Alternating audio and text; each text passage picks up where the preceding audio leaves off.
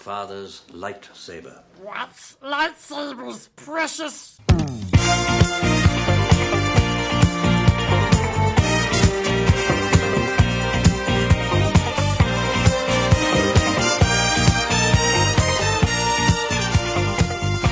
Hello, and welcome to What's Lightsabers Precious? The Lord of the Rings and Star Wars Encyclopedia podcast, where we waste times on fictional wikis. I'm Ryan.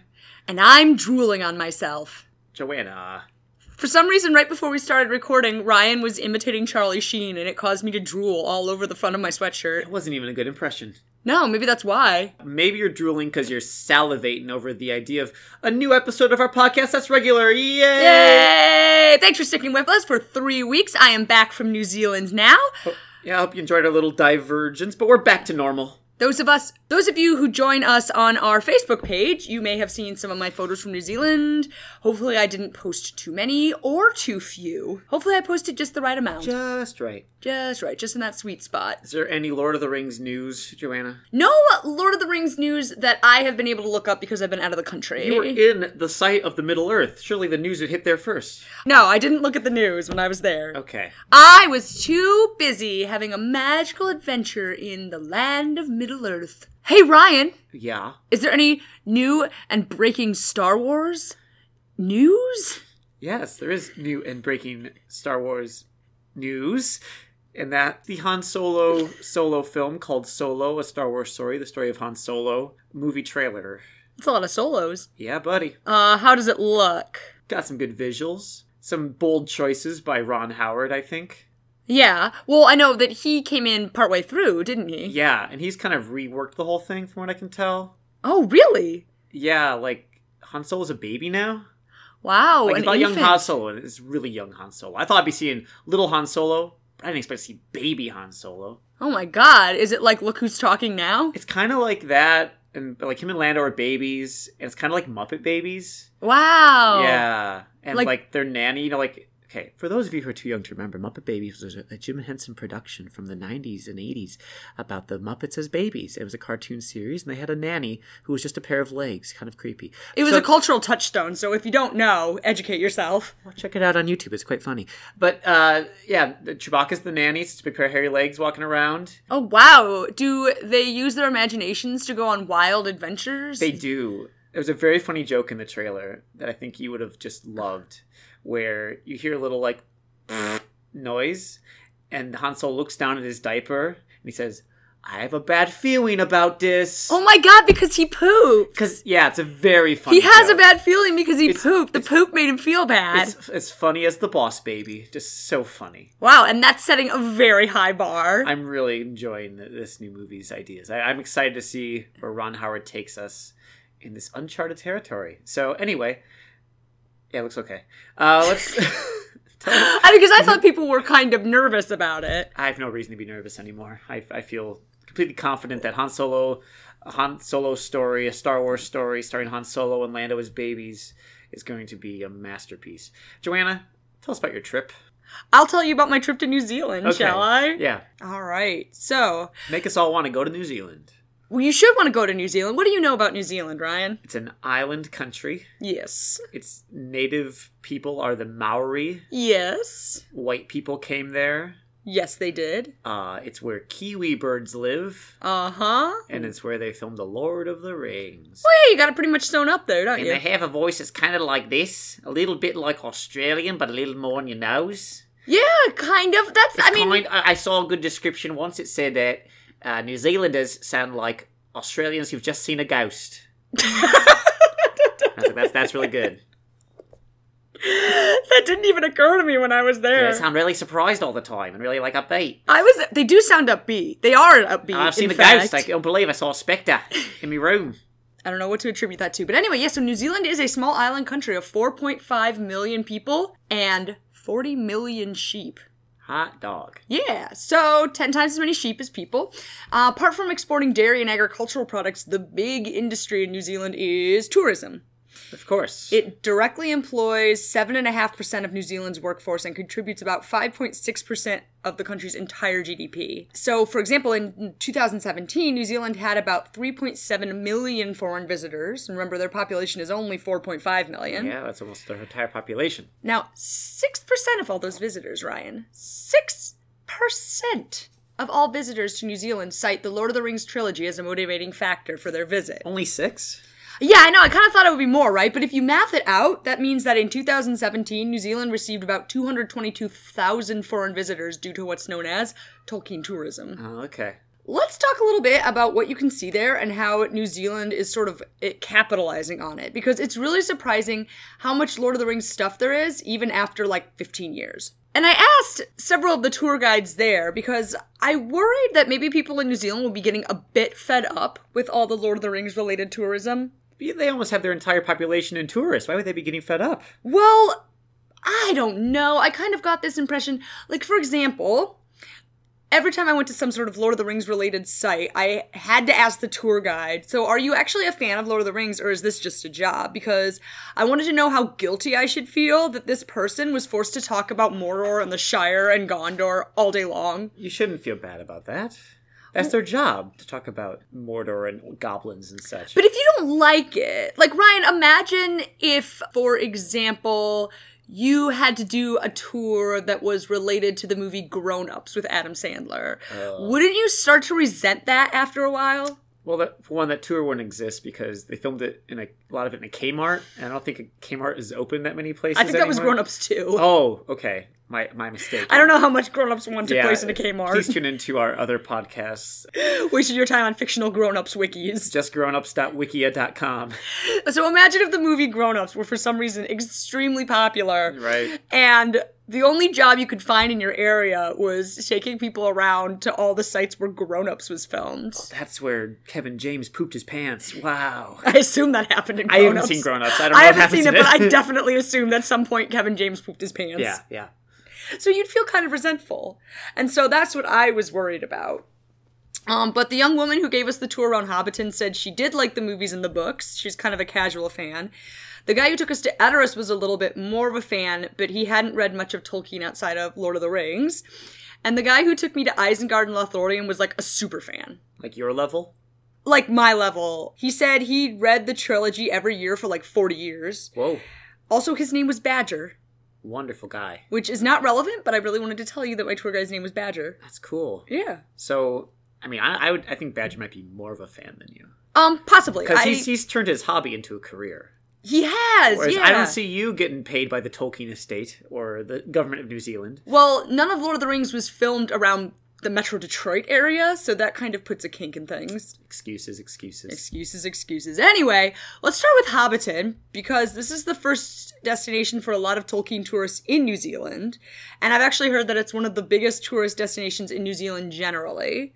All right, so it's near Mata Mata, which is on the North Island, and it's on this farm, this giant farm owned by the Alexander family. Obviously, Peter Jackson and co had to pay the Alexander family for the use of their land, and actually, after shooting on Lord of the Rings Wrapped, Every remaining trace of Hobbiton was supposed to be torn down, and most of it was torn down, actually. My friend uh, Travis sent me a picture of his visit to Hobbiton in 2007, and all that was left was like a few Hobbit Hole facades, which had been completely whitewashed, so it was like barely even recognizable. white? Painted white, yeah. Okay, so obviously the Alexander family was not expecting Hobbiton to be any kind of tourist destination, which sounds really short sighted in retrospect. But it may be that when they arranged to have Hobbiton torn down, it wasn't yet clear what a global phenomenon Lord of the Rings would ultimately be. Right? So there were a lot of people who had their doubts when the films were in production. The trilogy was just like these weird fantasy books from the 60s that hippies liked, but not a lot of people had actually read them since then. And Peter Jackson was mostly known for doing these schlocky, ultra violent, low budget horror movies.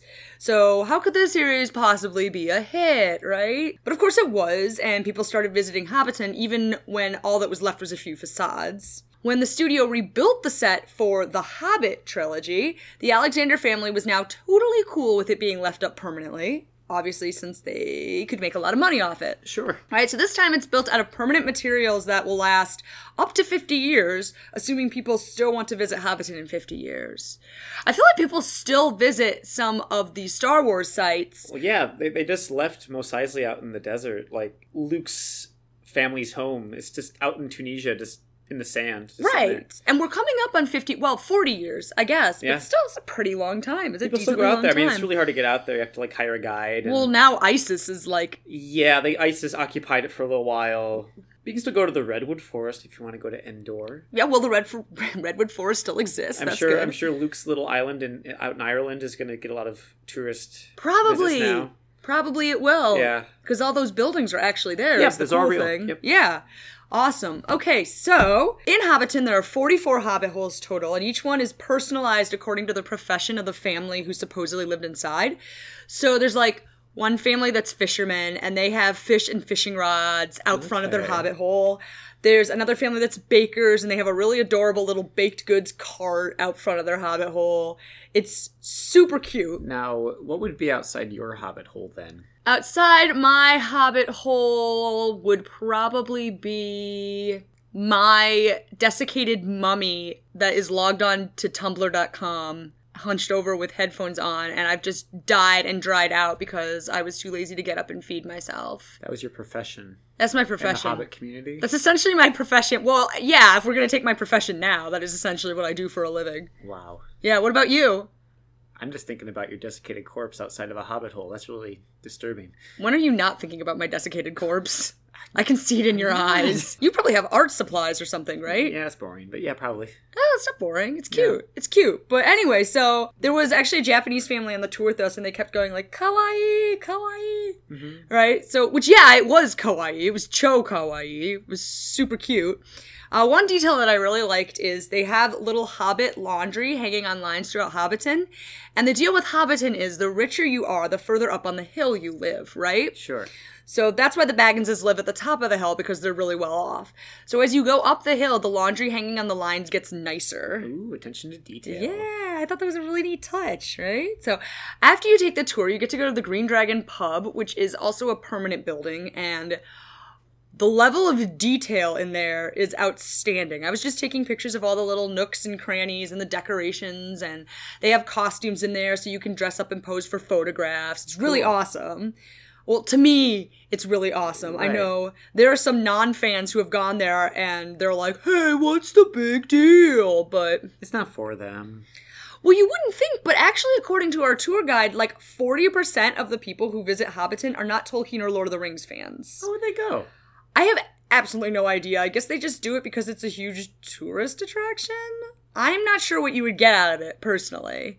Uh, just some little hills on the ground, freaking tiny laundry, whatever, man. Yeah, like my friend Teresa asked this guy who was complaining about it why he went if he wasn't into Lord of the Rings. He was like, oh no, it's just there's really popular, like whatever. And- That's where the people are. I gotta go. It's popular. My friends won't like me. I gotta be popular. Again, this would be like visiting the area where Kevin James pooped his pants for grown ups and never having seen grown ups Yeah.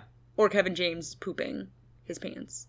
I, I mean, I haven't. You just have no appreciation for it, right? Which is why you wouldn't go there. Right, right. Which is why I wouldn't go there. Whatever. It's going to appeal to some people and it's not going to appeal to others. But Okay. I really loved it. I thought Hobbiton was a highlight. Sounds awesome. Right? So let's move on to something that is not so awesome, at least in the movies Mount Doom. Oh my goodness. So, Mount Doom, if you're a typical American like me who's not in super good shape, or probably even if you are in pretty good shape, getting to Mount Doom is really hard. Okay, how so? Well, it's in Tongariro National Park, and its actual name is, I'm going to say this wrong, Mount Nagaruho. You said it's so. Garuhoa. Oh, oh, Joanna, you're messing up so bad. Yeah, I know. It's pronounced Mount Doom, Joanna. How did I mess that one up? I know. I put an N in there. There's no N in Doom. Too many letters. Anyway, the best way to see it is by hiking the Tongariro Crossing, which is this super famous hike in New Zealand. And it's 15 kilometers long. It takes anywhere from six to eight hours, and it's just really, really physically taxing. But you did it. I did. I did wipe out at one point. There's one part where you have to go down this steep hill that's all loose rocks, and like a lot of people were wiping out. Well, I seem to remember Frodo and Sam wiping out a few times. They did wipe out, and that's I'm glad you brought that up because one of the ways that I got through this hike, even when I felt like I was gonna die, was I was thinking to myself, keep going for Frodo, do it for Frodo. And that's the best way to make it through. And you were carrying him on your back. Actually, I asked my friend Teresa if she would fireman carry me up the side of the mountain, but she refused. Aw. Some friend. She's no loyal Samwise Gamgee. That's okay. You can just imagine, you know. So there was, you know, there's, there's two sets of footprints where you were walking next to Frodo. Yeah. And one set of footprints where you picked him up. And fireman carried him all the way to Mount Doom. Frodo, it was there that I carried you. Yes, I think I goofed up that Christian f- quote completely. Wait, it's been a while since you went to church, Ah, hasn't it? You can't years, even remember Joanna. footprints in the sand. What kind of poser are It'll you? be really big footprints too. That's the funny thing. Yeah, it'd be these giant hobbit-sized And footprints. a normal size for you. What if Jesus was a hobbit? The the Bible would be a lot cuter, Yeah, it'd be adorable, right? and it have he wouldn't have just his last supper. He would have had like second breakfast, and he would have had His like, last last elevensies. last elevensies, last second dinner. and he'd be like, "I'm just so sick of this wine and bread." Like, oh, but I need to. Yeah, no. Instead of instead of wine, it's just like it's just a thing of pipe weed that he like pint. passes around. A point. It point. comes in points. Comes in points. Yeah, yeah, a yeah. point to me blood. More honey on me bread. They, the Bible never says that that didn't happen. so It did. Just like Airbud says, there's no rules in the book that says a dog can't play basketball. there's no rules in the book that says that Jesus wasn't A a hobbit. hobbit. Yeah, we're probably really pissing off any religious listeners we have. So let's continue. All right. Okay. So I also went to the Paths of the Dead. This is a really awesome one. It's pretty accessible. You don't have to hike very far to see it. And the real world name of the Paths of the Dead is the Pinnacles. They're extremely striking and atmospheric. Sure. Um, a lot of the Lord of the Rings locations in New Zealand don't quite look Lord of the Rings ish because, of course, for the movie, they did a lot of color correction and so on to make it look more magical or creepy or whatever. sure. But the pinnacles, they look like the paths of the dead. There's no mistaking them. Now, when Peter Jackson's picking out these places, did he did he see that and say, "Oh, that's like the paths to the dead," or he's like, "Oh, you know what? This this could work maybe if I were to imagine them in a cer-" like." Is that how Tolkien described the paths of the dead? Yes, it, it. So he actually read through all the books and he compiled, he wrote out these detailed descriptions of what they should be looking for, and he actually kind of disseminated that throughout New Zealand Oh. and encouraged people to like contact him if they knew of a place that looked like that. They also did sort of aerial scouting where they took helicopters around and looked for certain places. That's how they found Hobbiton. They flew over it in a helicopter. Ah. That's how they found the place for Edoras. They flew over it in a helicopter. Um, and they got a lot of tips from locals, and that's how they found most of these places. Very cool. Yeah, so Pass of the Dead just happened to fit the bill. That's awesome. I mean, New Zealand just has so many different kinds of landscapes, doesn't it? So many New different Zealand's kinds kind of climes. crazy that way, right? So you go from like this subtropical area, and then you walk out, and it's like these dry and dusty mountains. And then you walk a little further, and it's like these snow-capped peaks. And then you walk a little further; it's it's like all over the place. Yeah, wild and the stuff. weather changes on a dime, Yeah. on a dime. So it's like torrential rainfall for like 15 minutes, and then it's sunny. Huh. New Zealand is otherworldly. So that's why they picked it for Lord of the Rings. I mean, Also, that's where Peter also Jackson that's where Peter lives. Jackson lives, so Very convenient. that might also be Convenient. a factor. Anyway, so then we went to Edoras, okay. and Edoras is maybe like a 90 minute drive from Christchurch.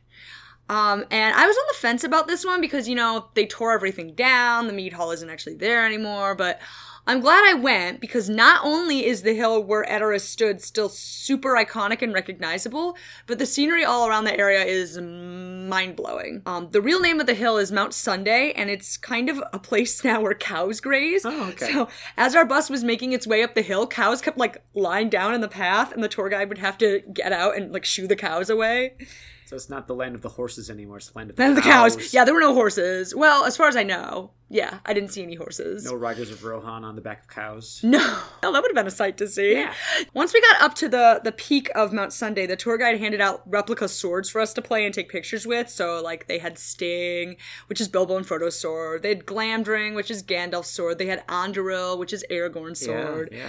Which yeah, that's super touristy, but it was also super fun. Aren't you glad he brought swords? Because like otherwise, you would have had to pack a sword in your l- in your carry on, and they would probably would have stopped you at TSA. and be Oh, like, they "Why- definitely would have. Um, I almost said repossessed, not repossessed. Seized that. confiscated. Sting. confiscated sting. That would have been really embarrassing. It would start glowing blue. They'd think I was carrying some kind of hazardous radioactive substance. I would have gone to jail. They would have done a cavity search, had their whole arm up my butt. The goblin TSA would be like really upset. you Well, know? yeah, why did you bring the most racist sword in the world? yeah.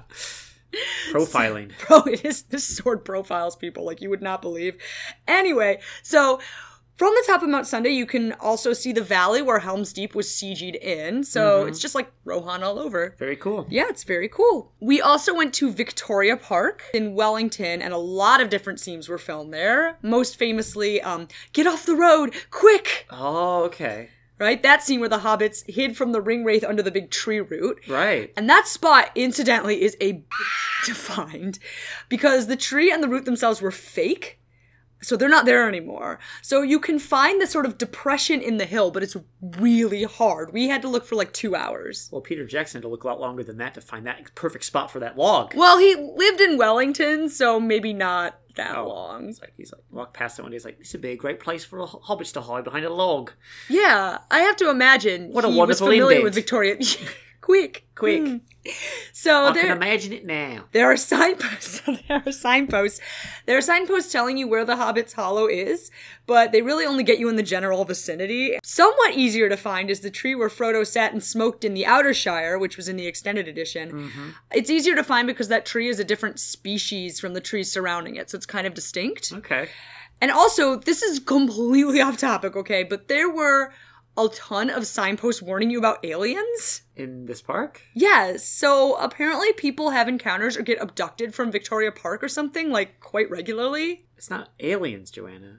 It's ring wraiths. Oh, dark, strange, shadowy figures with glowing eyes. Sounds like ring wraiths to me. Sounds like ring wraiths to me. I don't know. Nobody could explain it to me, and I didn't see any UFOs when I was there, so I guess that'll just remain a mystery. ring wraiths. ring race. Queenstown and Glenorchy. Now, I'm lumping all of Queenstown and Glenorchy together because there there were a ton of sites to see there. So you can see where Minas Tirith was filmed, you can see where the Argonath was, the Misty Mountains, the fords of Brennan, Isengard, Lothlorien, and apparently Glenorchy is also the best place in New Zealand to score some wheat. So you can also get baked as hell there if you want. Wow, So this is all in one spot. Yeah, well, I mean, Queenstown and Glenorchy are separate towns, but they're close to each other, at least in New Zealand terms. They'd Okay. be considered close to each other. I think it's like a 25 minute drive or something. Also, unrelated, you can also see the Witch's Island from the movie Willow. All right, and uh, Lord of the Rings definitely inspired film. Well, it does feature small people. Yes, so the, the Witch's Island is in Lake Wakatipu. We have two or three separate people point that out to us. Did anybody go to New Zealand just for the island from Willow? Maybe. There must be Willow super fans. Got to be at least a couple, right? Mm-hmm. Badger described it as a cult movie. Would it be? Would you consider Willow a cult film? Yeah, definitely. I mean, It I wasn't, really it wasn't like like a major hit or anything, but it's got like a real strong cult following. it. yeah. I feel like people know it. I think people, everyone knows of it, but People not not everybody has seen it. if you haven't seen Willow, check it out, especially if you like Lord of the Rings, because it's kind of like that. It's very fun. You should definitely watch Yeah. it. It's it's super cute. So this is the place where, again, as I mentioned, I took the tour with the guide named Badger, Right. Who is super jazzed about all these sites. So he took us to Isengard, which is this place near Glenorchy called Paradise.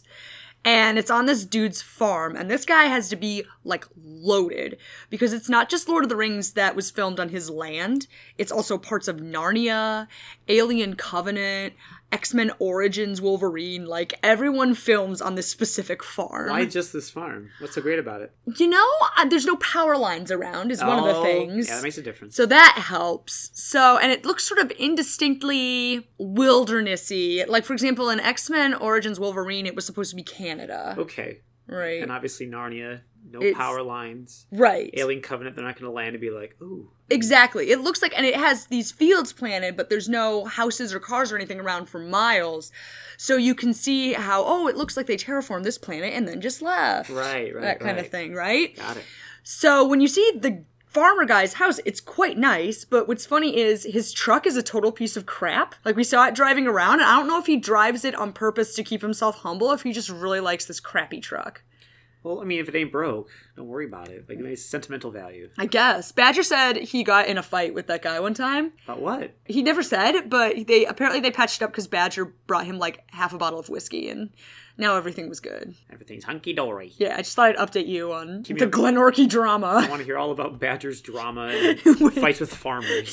so then Badger took us to Lothlorien, which is ultimately just a forest, but it's a really pretty one. And we had a picnic. We got to dress up in cloaks, play with some more swords. It's great. Sounds nice. Yeah. And then Badger gave us some banana cake. Badger rules, man. Badger really rules. It was super fun. Um, he said he originally came to New Zealand from Wales and was just going to do the tour guide thing until he got a proper job, but now it is his proper job. Making that dream come true Yeah, that's awesome. So for him. yeah, all right. Shout outs to Badger. Shout out, Badger. If you're listening, Badger. You were a great tour guide. All my tour guides were great in New Zealand, honestly. It was awesome. But especially Badger, right? Yeah. So, Weta Workshop, that's where, this is where I'm going to end things. Okay. So, finally, if you're a Lord of the Rings fan, you naturally have to take a tour of Weta. And it's a relatively short tour, but it's a lot of fun. Um, you get to play with prosthetics, chainmail, and animatronic orc head. They give you a home recipe for fake blood. It's awesome. That's cool. Yeah, there's also this giant wall where you can see all the movies they've worked on. And it even surprised me how many they've done. Um, not just since Lord of the Rings, but also before. Um, they've been around for a while. And our tour guide was pretty upfront regarding her feelings on the films. Like, she genuinely likes the Hobbit movies, but she was also very happy to inform us that Weta didn't do hardly anything on Indiana Jones and the Kingdom of the Crystal Skull. Okay. She's like, you'll be happy to know we were not involved in the plotting or writing of that movie. And then she was also talking about, I think, Maze Runner, and she said something like, I'm surprised, it actually looks pretty good. I thought it was gonna suck. and I'm like, are you allowed to say that? But apparently she is. Um, and we were allowed to ask what Weta did on any of the movies that were up on the wall, and for some reason the one I chose to ask about was Black Sheep. Yeah, if you haven't seen Black Sheep, that's a New Zealand horror movie with zombie sheep in it. It's so awesome. It's Yeah, really great. It's, it's pretty fun. A lot of good prosthetics and gore and stuff. Yes. And I feel like um I mean when you see it it's so horrifying it's going to shock you regardless of if you know it's coming So but spoilers. spoilers I asked our tour guide if they did the part in Black Sheep where the sheep bites the guy's penis off. They did. Oh, cool. They also did the little animatronic zombie sheep fetus. It was like Yeah, did they have it there? No, I know. I was really sad. I was looking for it. They did not have it Did you there. play with an orchid but not a baby sheep fetus? No, Aw. unfortunately not. Unfortunately Bummer. not. So that's a weird place to leave it, but that's about it for New Zealand. You had a great time. Wow. I had a really great time. Yeah, I wish you'd been there. So, how much is the New Zealand Tourism Board uh, paying us for this episode? Just like, off- off, Um, just like off mic for a sec. How much are they? What, what's the, what check did they cut us? Okay, so it wasn't as much as we were hoping for. Yeah, Um, it's it's only about like two grand. only Um, two grand. I was honestly hoping for like ten because honestly, the overhead for this podcast is insane.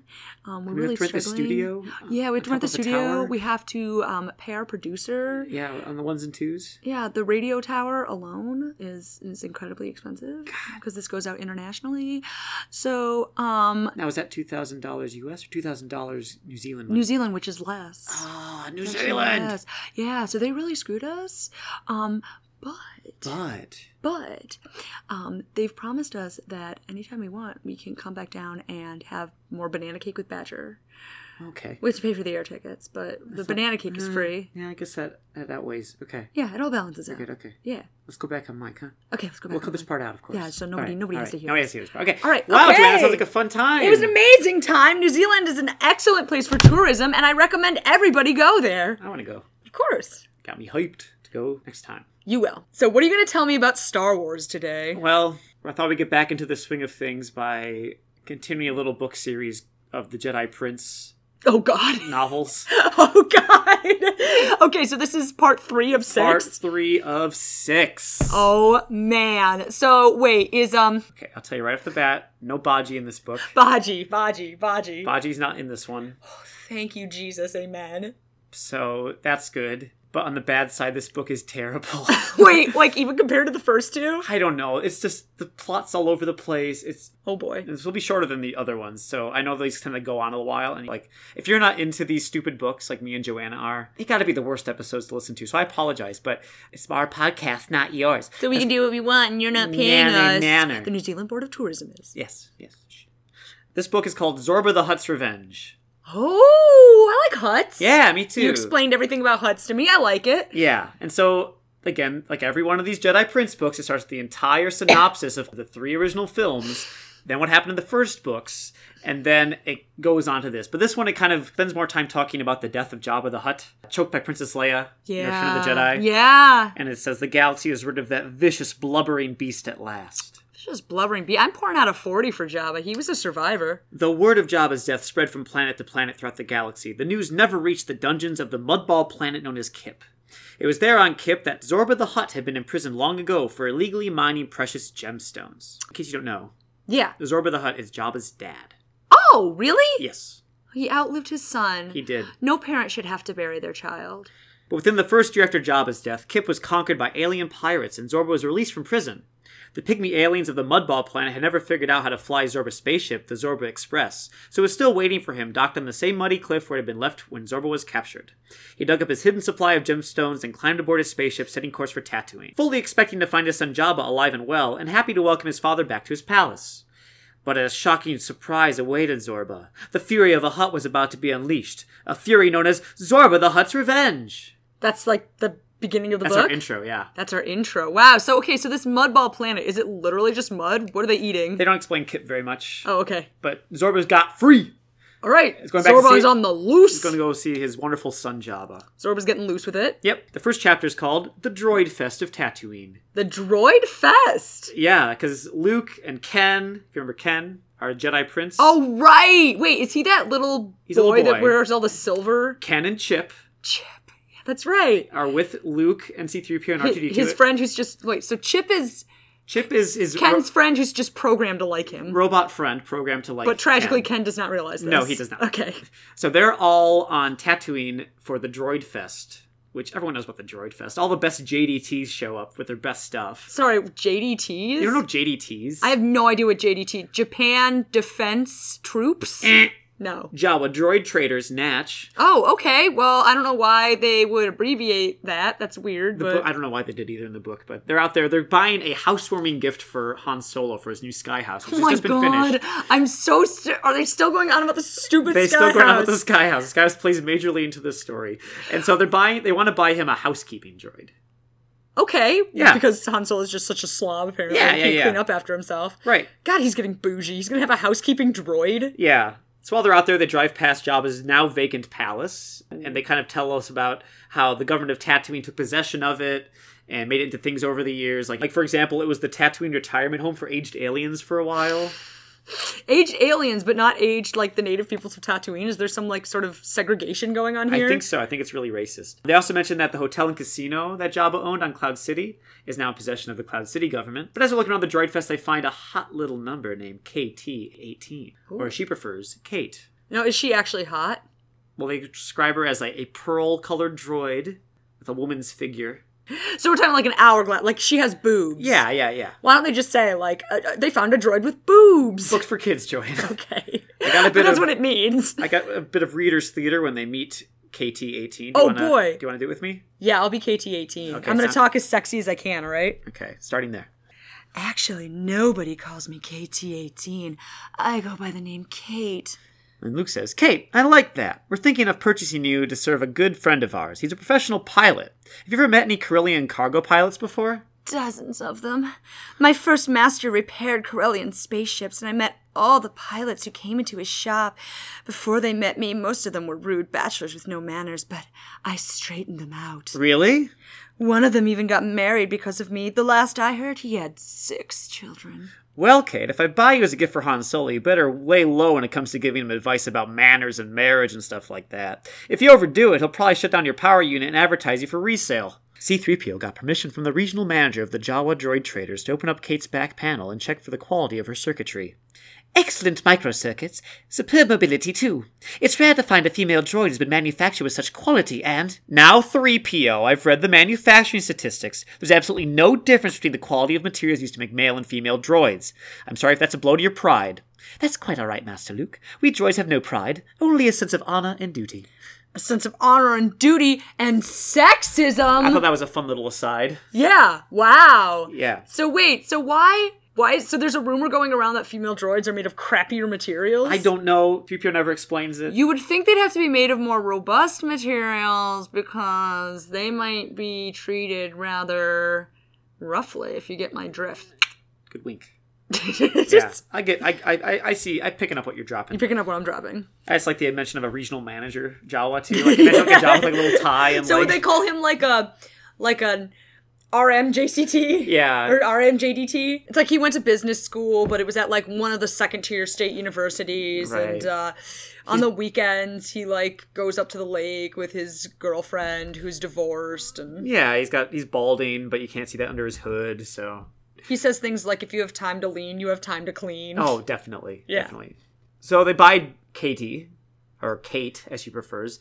When all of a sudden Tuscan Raiders show up No! because they say the Droid Fest is taking place in their holy burial ground. Wait, is this the first time there's been a droid fest, or is this like a long going thing? It doesn't mention Have they it. been year after year having a droid fest on an ancient It's burial kind of ground? implied it's a regular thing. So okay, so the Tuscan Raiders are kind of in the right on this one, I have to say. So they're they're causing a ruckus. They're stabbing Jawas. They're trampling droids with banthas. They're like messing the whole thing up. okay, for it to get to that level, this must have been going on for quite some time. Yeah. So Ken and all the droids. There's like four of them now. Uh, go hide in, a, in one of the Jawa sand crawlers. Yeah. But Luke fights on alone. Chapter one. Chapter two. The Return of Zorba. So the Zorba Express arrives on Tatooine, and he tries to call his son, but no one picks up. He goes over to the palace to see if he's home, and that eyeball droid that popped out in the Return of the Jedi Yeah. tells him that he doesn't live there anymore and that huts aren't allowed inside. Wait, so that eyeball droid has been like re-employed by the government of Tatooine? Yes. Wow. So Zorba's all like, "Ruff, ruff, ruff, ruff," all harrumphin about it. And he goes over to Mos Eisley Cantina to see if he can find out what's going on. Where is his son? Why won't his son return his calls? Why won't he? The cat's in the cradle and the silver spoon. My So- boy was just like me. That's very good. anyway, So as Zorba enters the cantina, he notices an Imperial Grand Moff standing by the bar, talking to some bounty hunters. He's bald, he's got sharp pointy teeth, and he has a poster that says, Wanted by Emperor Trioculus, a Jedi prince named Ken from the Lost City of the Jedi. Generous reward! oh my god. So Hissa, Grand Moff Hissa, is in Tatooine right now. Ooh. Zorba interrupts to say, "Where's my son? Give me back my Where's son! my son?" Hissa tells him he's dead, and the bounty hunters kind of fill him in that, "Oh yeah, yeah, yeah, Princess Leia choked him out." Oh no. And so the, he pays the bounty hunters some gems. He hires ten of them. Yeah. Go over to the palace and break in and see what's going on. Now is Zorba actually sad about this? Because the way you described huts, it didn't sound well, it sounded like they had some sort of familial crime organization going on. Yeah. But it didn't sound like they were a particularly sentimental bunch. He's more angry than anything, Oh, okay. but also very greedy, as you'll find out. I see. Yes. So Zorba goes over to the palace. They blow a hole in the door. It's all abandoned, and he goes to a secret room and he finds a droid that has Jabba's secret will in it. Oh, like last will and testament. Last will and testament. Oh. And he laughs a big laugh. Oh, It's like at last he could get his hands on his son's like Hummel figurine collection. exactly. I want those Hummers! those little German children will be mine. That's chapter two. cool. Chapter three is Han's housewarming party. This is gonna be my least favorite chapter in this whole series. I hate his house and I hate him in these books. So it cuts back to Luke and Ken and the droids, and they're just in the, all in the sandcrawler together, driving back to Mos Eisley because Yeah. like the the Tusken Raiders got bored or something. So Yes. it is kind of Okay, It it's just just, abandons so it's like- that then it's just and Luke is left to fight on. Anyway, later he was driving like, driving the sandcrawler. I guess that all worked out. We're just gonna abandon that plot Right. thread. So they get to the spaceport, and two bounty hunters attack them. He says, "We're gonna take you and the kid to Trioculus." No. So Luke just lightsabers them immediately, and they get on the ship and fly away. Wow. Okay. I feel like the couple who wrote these books just sort of lost all will to write fight scenes because it's Yeah. like they faded to black on one and then it was just resolved off screen and then he just like kills these two guys in a second. Yeah, they kind of have this pattern of Luke just using his lightsaber to kill anybody and just all the like instantly. Wasn't he supposed to try and avoid that? Can't he use like a Jedi mind trick or something? Why does he have to immediately go to murder? Kids want blood, Joanna. That is true. Kids do. They are howling for blood. Yep.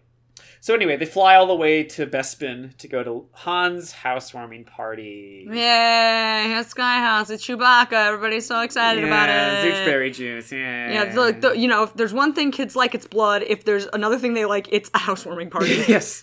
On the way there, Luke's like, Ken, why are they trying to kill you, dude? And they're like, he tells him that he knows things about Trioculus, but he can't say what. It's very mysterious. So they're greeted by Lando when they first get there, and Ken notices that the city is covered in this brown haze. Ew. We call it braze, Lando explains. Reading Ken's thoughts. Praise! Short for brown haze. Yeah, Its okay, air we did that. pollution is becoming a serious problem on Cloud City. I feel like he didn't have to explain any of that. Like we call it praise. Okay, obviously that stands for brown haze. Obviously it's air pollution. Lando, you're just talking to hear yourself talk. And because Trioculus is a Captain Planet villain, it's because of his factory barge off the co- out, a little bit away from Cloud City, Oh, saying all that brays into the air. Praise. I'm really upset about praise. Me too. I was so mad. I mean, there's always this environmental streak going through these books. Yes. This one's just so on the nose. They're already like a mining or like they're essentially fracking the atmosphere of the planet below them. So Right. why is he all upset about the braise? So they go to the party, and everyone's there, even Admiral Akbar, who they again describe as a sad eyed calamarian fish man. why are they always emphasizing how sad his eyes are? He's trying to tell people stories about the Battle of Endor, but no one wants to listen. They just- Oh no! Well, that's why he's sad. Nobody listens to him. Yeah. Like, yeah, whatever, pops. yeah. Art was in the war. I, ta- I blew up some ships. I talked about traps. No one appreciates me. Blah. So Princess Leia's coughing because of all the brays. and so Han takes the sky house up another hundred feet to get, get clear of it. Ooh, wait, his sky house can like go up and down. Yeah, it's like a hover house. well, why wouldn't everybody just live above the braze? Why did he have it in the braze in the first place? Well, Princess Leia scolds him like, "You're just running away from your problems," and he's like, Just "No, it's run- fine. It's fine, Princess. Whatever. just, you're just running. Why is it Han's problem? I don't know." That's really stupid. That's like if you lived in Beijing and it was one of those days where the air quality was bad and you had to wear a medical mask and people were like, "You're running away from your problems." yeah. no, I have asthma. You need to face your challenges. Be a man. Be a man. So Luke and Ken give Han his present, which is Kate. And they get along famously right away. They get a- good. they get a good rapport off the bat. She calls him the most handsome Corellian pilot she's ever met. You're the most handsome Corellian pilot I've ever met. Uh, Kate, you're getting too saucy on this kid's podcast. Yeah. Admiral Akbar tries to snare Ken. He thought Ken would be a good audience for his war stories, how the Rebel Alliance blew up the Death Star. Wait, snare him literally like with one of those rabbit snares. It's like a loop on a on a. I think it's a metaphorical conversation snare. Oh, okay. I Telling imagine you- like setting this one of those traps that like hangs off a tree branch. It's a trap that I made myself. no, you haven't listened to my war See, now it's stories. a real, it's a literal trap. I didn't even get a parade when I came back from Vietnam. He thought Ken would be a good audience for his stories, but Ken tricks C3PO and R2D2 into keeping Akbar company. Oh my god! Why does everyone hate Akbar so I know, much? they really poop on him in this book. It's a real bummer. So he and Chip sneak away with Princess Leia to go you know, like tour the Sky House. And as they're doing it, they see the Zorba Express on its way into Cloud City. Uh, Through the braise. Through the braise. That's chapter three. Oh my god. Chapter four is called A Friendly Game of Sabacc. Now, if you remember, Sabacc is like Star Wars blackjack, essentially. Yeah, yeah, yeah, yeah. It's a card game. What you play in the uh, casino, right? Yes, yes, yes. So Zorba goes to the hotel casino and says, I own this place! But everyone shoots him down, of course. And the clerk droid tells him that Lando actually owns the whole whole complex now. It's part of the Cloud City government. Who run Bartertown? Lando run Bartertown. So he demands to Lando that he give him his son's penthouse suite key card right now. So Lando says, uh, tell you what, Zorba. I'm a gambling man and a fair sport. I challenge you to a game of sabacc. If you lose, you agree to get out of the casino, leave Cloud City, and never come back. And if you lose the game, Zorba said to Lando, you will leave Cloud City and never come back. And before you go, you'll appoint me as your replacement as governor. Do we have a bargain? Whoa! I feel like this is really escalating. And they do have a bargain, and so they place it back. But Zorba insists they use his deck, which is, of course, marked with ultraviolet paint that only Huts can see. and so Lando loses big time.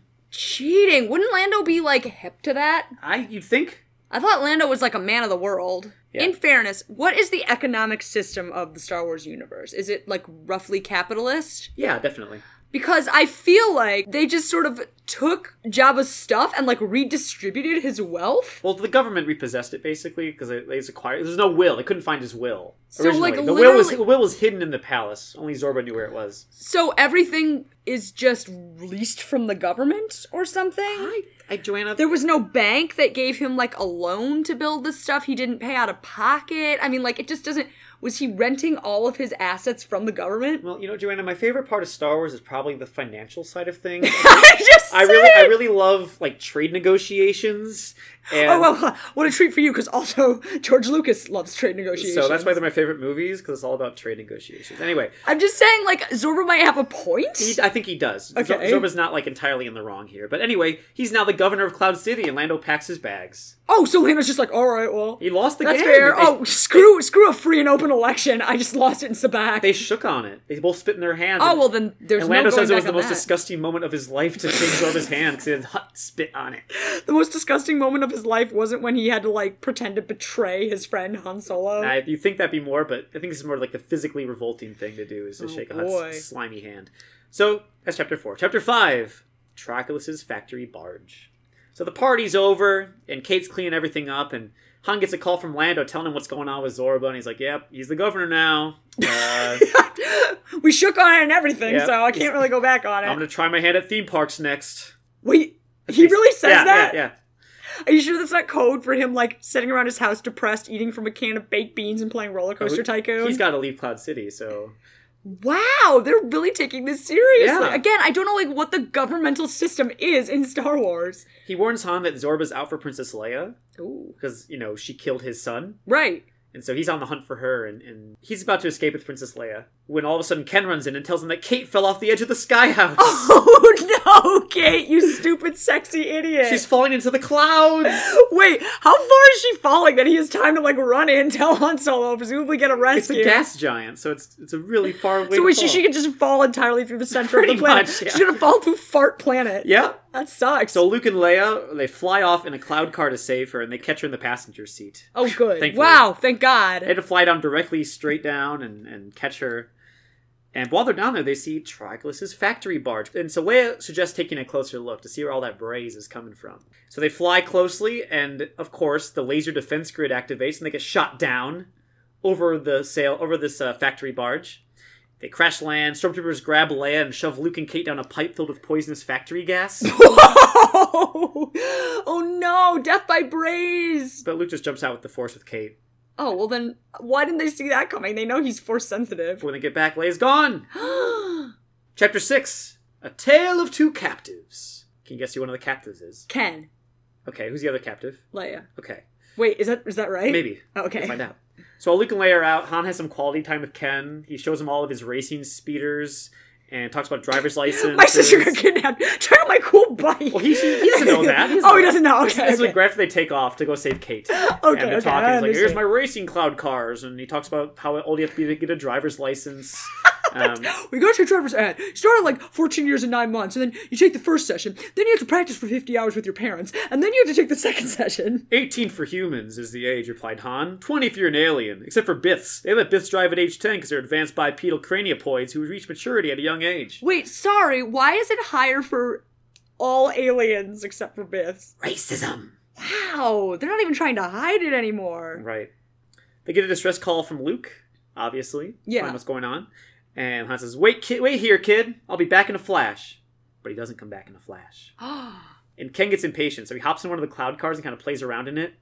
And of course it takes off. Of course it does. and he's flying around because now this is pod racing. But instead of neat tricks, Ken gets arrested by the Cloud City police. Well, Oh, he's not 18 or 20 for an right, alien. He's he gets not out sent of he's bed. sent to the Cloud City jail. Oh no, Ken went to prison. I feel like if you caught a minor driving a car, you wouldn't send them to prison. You'd probably just have a very stern word with their parents. so yeah, that's the tale of one captive. Okay. Now for the tale of the two captive. We have Trioculus with Princess Leia in his fancy private quarters on the factory barge. And this is a very like dramatic chapter, so I want you to read it with me. Yeah. If you would play Princess Leia for me, that would be amazing. Okay, cool. I'm ready. Okay. The three eyed tyrant Taraculus gave a sly smile as he stared at his lovely captive. Please be seated, Princess Leia. I hope we'll find these quarters comfortable. Leia refused his invitation to sit. Instead, she stared out the window, trying to avoid looking at him. What's happened to Luke? A most unfortunate situation. We made every effort to save his life, but alas, it was to no avail. Do you expect me to believe that Luke is dead? she said angrily, turning to look at Terraculus's three eyes. Sadly, your Luke Skywalker has departed from the world of the living, but if it's any consolation, he died a quick and painless death. I don't believe a word you're saying. I would know if Luke were dead. I would feel it. Perhaps not. Down here by the Rethan Sea, feelings are dulled. All feelings. Except for my feelings for you, Princess Leia. You don't have any feelings. You're a murderer, a liar, an inhuman monster. In a fit of fury, Leia slapped his face. Triclus just stood there, watching her without stirring. He took a few steps toward her. Is it so wrong to be a murderer? Or a liar? Or an inhuman monster? I may be all of those things, but I still have a heart. Your heart is as dark as carbonite. Triclus glanced at his right hand, which now wore the replica of the glove of Darth Vader. He wondered if he should put the gloved hand on her shoulder to show his affection for her. There can still be great beauty in a dark heart. I'm certain there's darkness in you, Leia. You're a murderer also. You killed Jabba the Hutt in cold blood, assassinated him with hatred in your heart. See for yourself what you really are. I killed that thug Jabba in self defense. He was the most corrupt and vile gangster in the universe. There's always an excuse the first time one murders, but the first murder's never the last. Why, I think you'd even like to murder me, right now. That's what you're thinking, isn't it, Leia? Triclus put his hand on her shoulder, but she took it down right away. Then he squeezed her hand and didn't let go. I love you, Leia! I want you to marry me and become the Queen of the Empire! Leia shuddered. You're insane. Accept me, Leia. I'm the only one who can give you the power and happiness you deserve. Leia pulled her hand away with disgust. You'll change your mind, Princess. There's still time for us. A great deal of time! End scene. Dramatic. That's like the whole chapter right there. Wow. I love how Trioculus is like so socially inept that it's like he wondered if placing a hand on her shoulder would show his affection for her. Now remember, too, he's also all burned up and stuff from that forest fire. oh, yeah. She's all gross looking. He's all scarred up. oh, no. No, thank you. Yeah. Is that chapter 6? Wow, that was very dramatic. Chapter 7 is called The Battle for Princess Leia. So Zorba's gu- uh, is up in the penthouse suite of his new casino hotel, and his sciences are getting all gunked up because of all the brays. He wants Triclus to shut down his factory. Uh, but just then he, get, he gets word that they have Leia down in the barge, and that Ken is in police custody. Bingo bango. He gets kind of a plan here. He's like, I'm going to, I can work this all out. So he goes to Cloud City Jail to grab Ken. And he convinces Ken to talk to him by giving him candy buns laced with truth serum. Ken's eaten, he ate like three or four of these buns that are so Ken, oh my god, what are you new? You are so stupid. You don't eat what a bad guy gives you. It's gonna be buns laced with truth serum. Of course, of course. not But the he- buns. But he spills his guts, telling them all about the lost city of the Jedi. Uh, he talks how his name Ken might come from the word Kenobi, since a Jedi in a brown robe brought him to the city for safekeeping. Oh, what a tweet. that is a tweet. That was a new thing. Yeah. He falls asleep, and so Zorba sends Trioculus a message like, "Come get your boy. I got him right here." And he shows up, and he and Zorba kind of take turns congratulating each other on their successes. Nice job. Yeah, nice job. hey, nice job. Yeah, good job, man. Yeah, Nice yeah, good, good, good. When he finally sees Ken, though, he's disappointed because, like, this is the kid that's supposed to kill me. This Kadan says this kid was going to kill me. He looks like a loser. He looks like a loser, a sleepy loser. He's wearing all this silver. That's so stupid. His Dumb. only friend is a robot. God, God. what a beeb. what a beeb. What a phoebe. What a beeb. What a Phoebe and beeb. What a beeb and phoebe. That's a good Star Wars insult. Yeah, it is. So Ken tries to do a Jedi mind trick on Trioculus, and he says, I'm not the boy you're looking for. But it doesn't work, because Trioculus has faced this before. So he gives another truth serum bun instead. Just keep feeding this stupid kid. and he eats it, of course. And He didn't learn the first time. Nope. And so Ken tells him how he knows all about Trioculus and about Triclops and how he's going to tell everyone in the Empire his secret. It's a pretty big threat there. And so Trioculus says, I need this kid. Zorba says, I got a couple conditions. And the first condition is shut down the factory. And Trioculus responds, A little bray's never harmed anyone. Well, it did, in fact, Trioculus. I think you'll find. His second condition, give him Princess Leia. But Trioculus refuses. Of course, how would he give up his queen? Because he loves her. So Zorba gets really mad, and this whole fight with them kind of escalates. Uh-oh. And it gets to the point where Trioculus calls in stormtroopers, and Zorba calls in Cloud City police, and they have a laser fight. Ooh! Like a zap zone? Yeah, but Cool. with death. With death, where you actually die. Chapter 8 is called Revenge at Last! The last chapter of our book. Oh my god, this is exciting. The stormtroopers all get clowned on because uh, Zorba gave all the police officers brand new guns that are like high tech. Ooh. And Triclus is captured and sent to be frozen in carbonite by the police. Oh my god. Yeah. Glove of Darth Vader and all. Meanwhile, Ken uses a Jedi mind trick to get out of his cell. Sweet, right? Then he uses it on a taxi driver to get back to Han's place. Very awesome, right? Yeah, very awesome. And he convinces the taxi driver that he already paid for the ride. He's a robber. Good job, Ken. Nice job, Ken! Wow! He's a robber. He is an idiot because he ate like four of those buns. Yeah. Um, he has no friends. His formal schooling is negligible. This kid just has nothing going for him except he's a prince. He's got force powers, though. We know that now. I guess. So on the barge, Luke and Kate find Leia. Then Han and Chewie and the Millennium Falcon find all of them, and they fly away. But as they leave the barge, Zorba and his Zorba Express, along with a fleet of bounty hunter ships, all start firing missiles at the barge and blow it up. Oh no! They don't want that barge; it's creating too much braze. It's giving them bad sinus infection, Oh no! so they blow it up. oh man! Because Triclus is captured now, That's one way to get rid of Braze. and he also thinks that Princess Leia's down there. But she's not. And so Zorba gets his revenge. but Well, not really. not really. Shouldn't it be like, revenge at last, Zorba thinks? Yeah, yeah. I think it should be dot dot dot. That's and Zorba, Zorba thinks. thinks. Zorba thinks. Yeah. But not really. So he's all happy about it. He's all proud. He goes back to the carbonite freezing chamber and gloats to Triculus like, "I just killed your wife," and he's really sad about it. They decide to freeze him in carbonite, Trioculus. Trioculus, and then hide him somewhere on Cloud City, so that way the Empire can't blow up Cloud City. because they have a hostage. They have the Emperor in carbonite. I just feel like people in the Emperor, like the kind of people who um, are on the Empire side, like they don't really give a crap or feel that much loyalty. I feel like they're just gonna like it's just gonna create a power vacuum, and they're gonna end up with a, some other strongman Emperor. Oh, in real life, yes, but in this book series, no. Okay, Zorba uh, actually broadcasts this to all of Cloud City yeah, to gloat to everybody, and Han sees it while he's flying away in the Millennium Falcon. He's like, he's pretty jazzed about it. Like, you know, that Triclus is a piece of scum, but unfortunately has to leave his sky house. no, he just had his housewarming party, Right. And so he catches up with Luke and Leia and Cade and Ken and Chip, and everyone's on board the Millennium Falcon. And Han decides to take the whole gang to, quote unquote, someplace romantic. And that's the end of the book. wow, someplace romantic, huh? Yeah, Like where? I don't know. What could be more romantic than his sky house? So that's book three of the Jedi Prince series. It wasn't very good. where can it go from there? I mean, like literally, where can it go from there? We got some good sound effects though this time. Oh my god, it's all gonna be doors. You want to try? Yeah, Kabam! a door. Well, it's an ion cannon blowing up a door. Oh, okay. Um, well, it's door related. Crash! A door. That's actually the two bounty hunters that Luke killed Yeah. hitting the ground at the same time. Oh, they're cr- making a crashing sound? Yes. Whoa. Zook! Squeege! A door. It's actually the Zorba Express being an old and crappy ship. Ryan, you purposely made it so there's no doors in this one. Sweep! A door. The garage door button.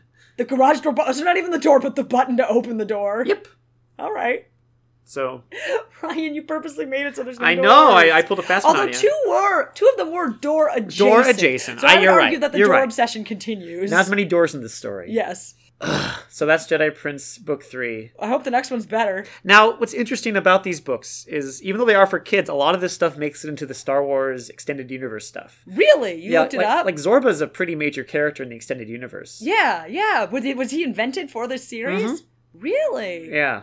And he's got a beard.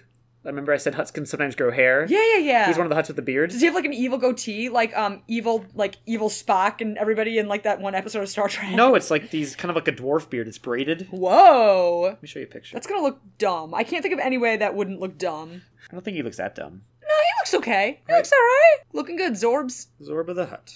I was really surprised. I thought like for sure they want to bury this stuff, but no. It's a big part of the e- EU. Zorba girl of the twenty first century. You got it.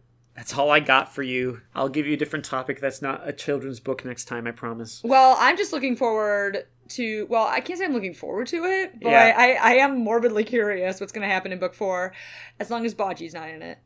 Can't make any promises. Oh my god, do you remember is Baji in it?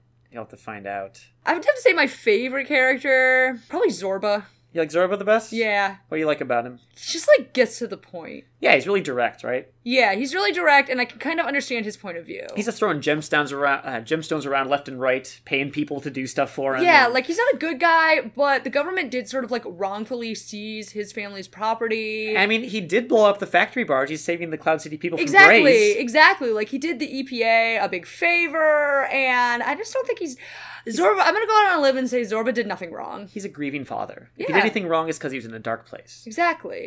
He just wants to get revenge on the person who choked out his or his son. So you know, I'm kind of on his I side. think ever since our Hut episode, you're just like a Hut apologist now. You I just- am a hut apologist. I just like huts. I just Yeah. like them. I understand them. And just a quick note if this seemed at all to have some similarities to the first episode of our Jub Jub's Quest, it's because I was researching it while writing that session for the RPG. So that- Oh, that's is that's, what there's- that that's why there's a Hut why? casino involved. I did definitely notice some elements that Cloud came into City. play. Oh, interesting. But our game takes place in a separate timeline.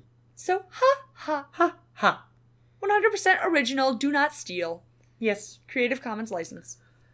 Okay, Joanne, anything else before we go? No, I think that'll be it. Um, next week, I'm gonna tackle the fall of Gondolin, which is an extremely important but rather complicated event. So I'm gonna do my best to elucidate that for you. Sounds good. I don't know what I'm doing yet, but you'll find out. Oh, good. I'm glad you invest so much time that you've got things planned ahead. Oh, yeah. Oh yeah, Oh, yeah. awesome. So rate us on iTunes if you get a chance. Oh yes, please do. You can do it on the podcast app. Uh, if you have a phone, If you have an iPhone, make sure you join our Facebook group and our Twitter account. Both are What's Lightsabers Precious. You can also email us at What's Lightsabers Precious at gmail.com. Let us know your thoughts, but only if they're good. If they're bad, then just keep them to yourself. yes, be nice. We will talk to you next time. Until then, bye. Bye!